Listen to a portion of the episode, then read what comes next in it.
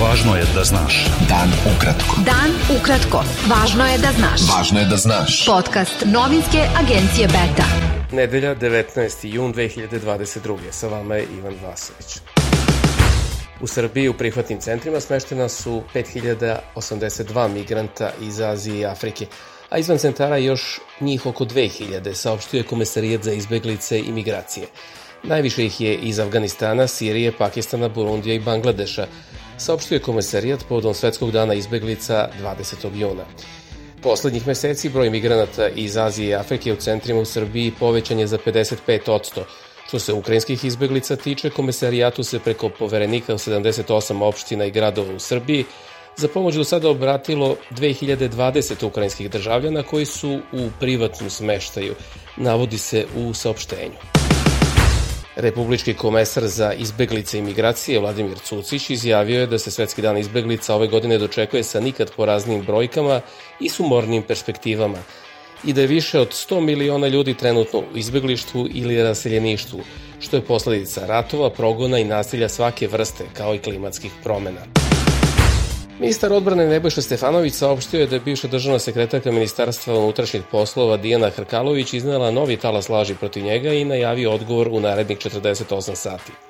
Hrkalović, koji se sudi za trgovinu uticajem, je u intervju za objektive utužila bivšeg ministra unutrašnjih poslova, da je štitio grupu Veljka Belivuka i učestvovao u prisluškivanju predsednika Srbije Aleksandra Vučića. Član predsedništva Srpske napredne stranke Goran Vesić izjavio je da očekuje da tužilaštvo preduzme korake koji su u skladu sa zakonom i da Stefanovića i ostale pomenute sasluša i proveri njene tvrdnje.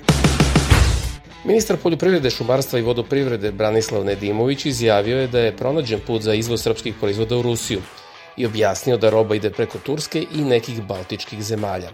Nedimović je za RTS rekao da je otklonjen i problem s izvozom jabuka, a da je u prethodnih mesec dana Srbija izvezla više jagoda nego u istom periodu prošle godine. On je kazao da za desetak dana počinje žetva pšenice i da očekuje da će Srbija u zavisnosti od meteoroloških uslova imati bar 3 miliona tona prinosa, dovoljno za ceo Balkan. Fijatovi radnici, nezadovoljni jer država nije odgovorila na njihove zahteve, nastavit će u ponedeljak protest blokadom puta Kragujevac-Čačak, rekao je Beti predsednik samostalnog sindikata fabrike Branika Fiat Plastik Zoran Miljković.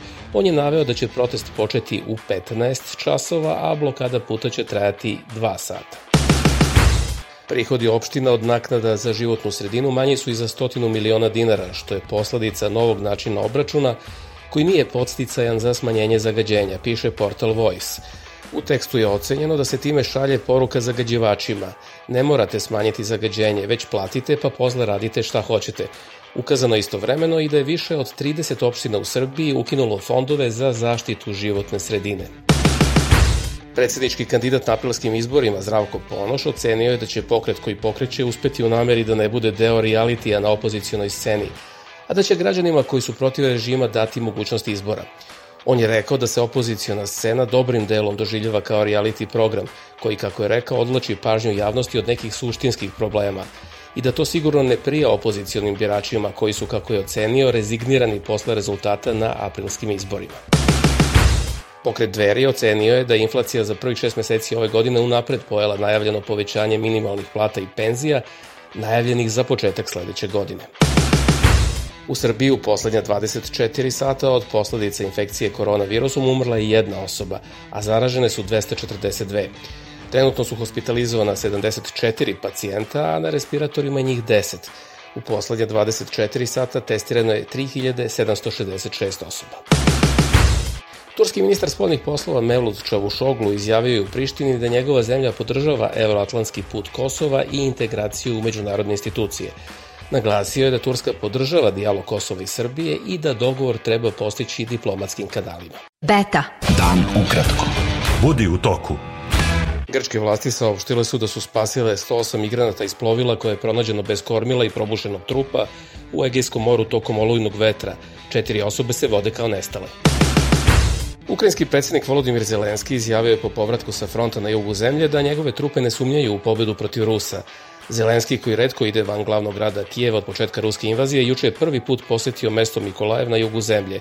Ukrajinske trupe saopštile su da su odbile ruske napade na sela u blizini Severodonjecka, ključnog grada na istoku zemlje. Rat u Ukrajini mogo bi da traje godinama, upozorio je generalni sekretar NATO Jens Stoltenberg, pozivajući članice alijanse da nastave isporuku oružja Kijevu. Moramo biti spremni da ovo može da traje godinama, rekao je Stoltenberg u intervju koji je objavio nemački dnevnik Bild. U Francuskoj je do 17 časova glasalo 38,11% birača u drugom krugu parlamentarnih izbora.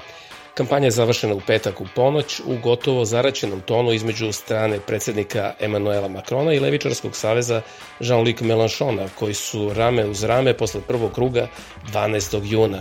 Izbori su neizvesni za centriste Makrona jer se ne zna da li će vladajući savez osvojiti apsolutnu većinu u parlamentu koji ima 577 poslanika. Bio to pregled vesti za nedelju 19. jun. Sa vama je bio Ivan Vasović. Pratite nas i sutra. Prijetno. Pratite nas na portalu beta.rs. I društvenim mrežama. Važno je da znaš. Dan ukratko. Podcast novinske agencije Beta.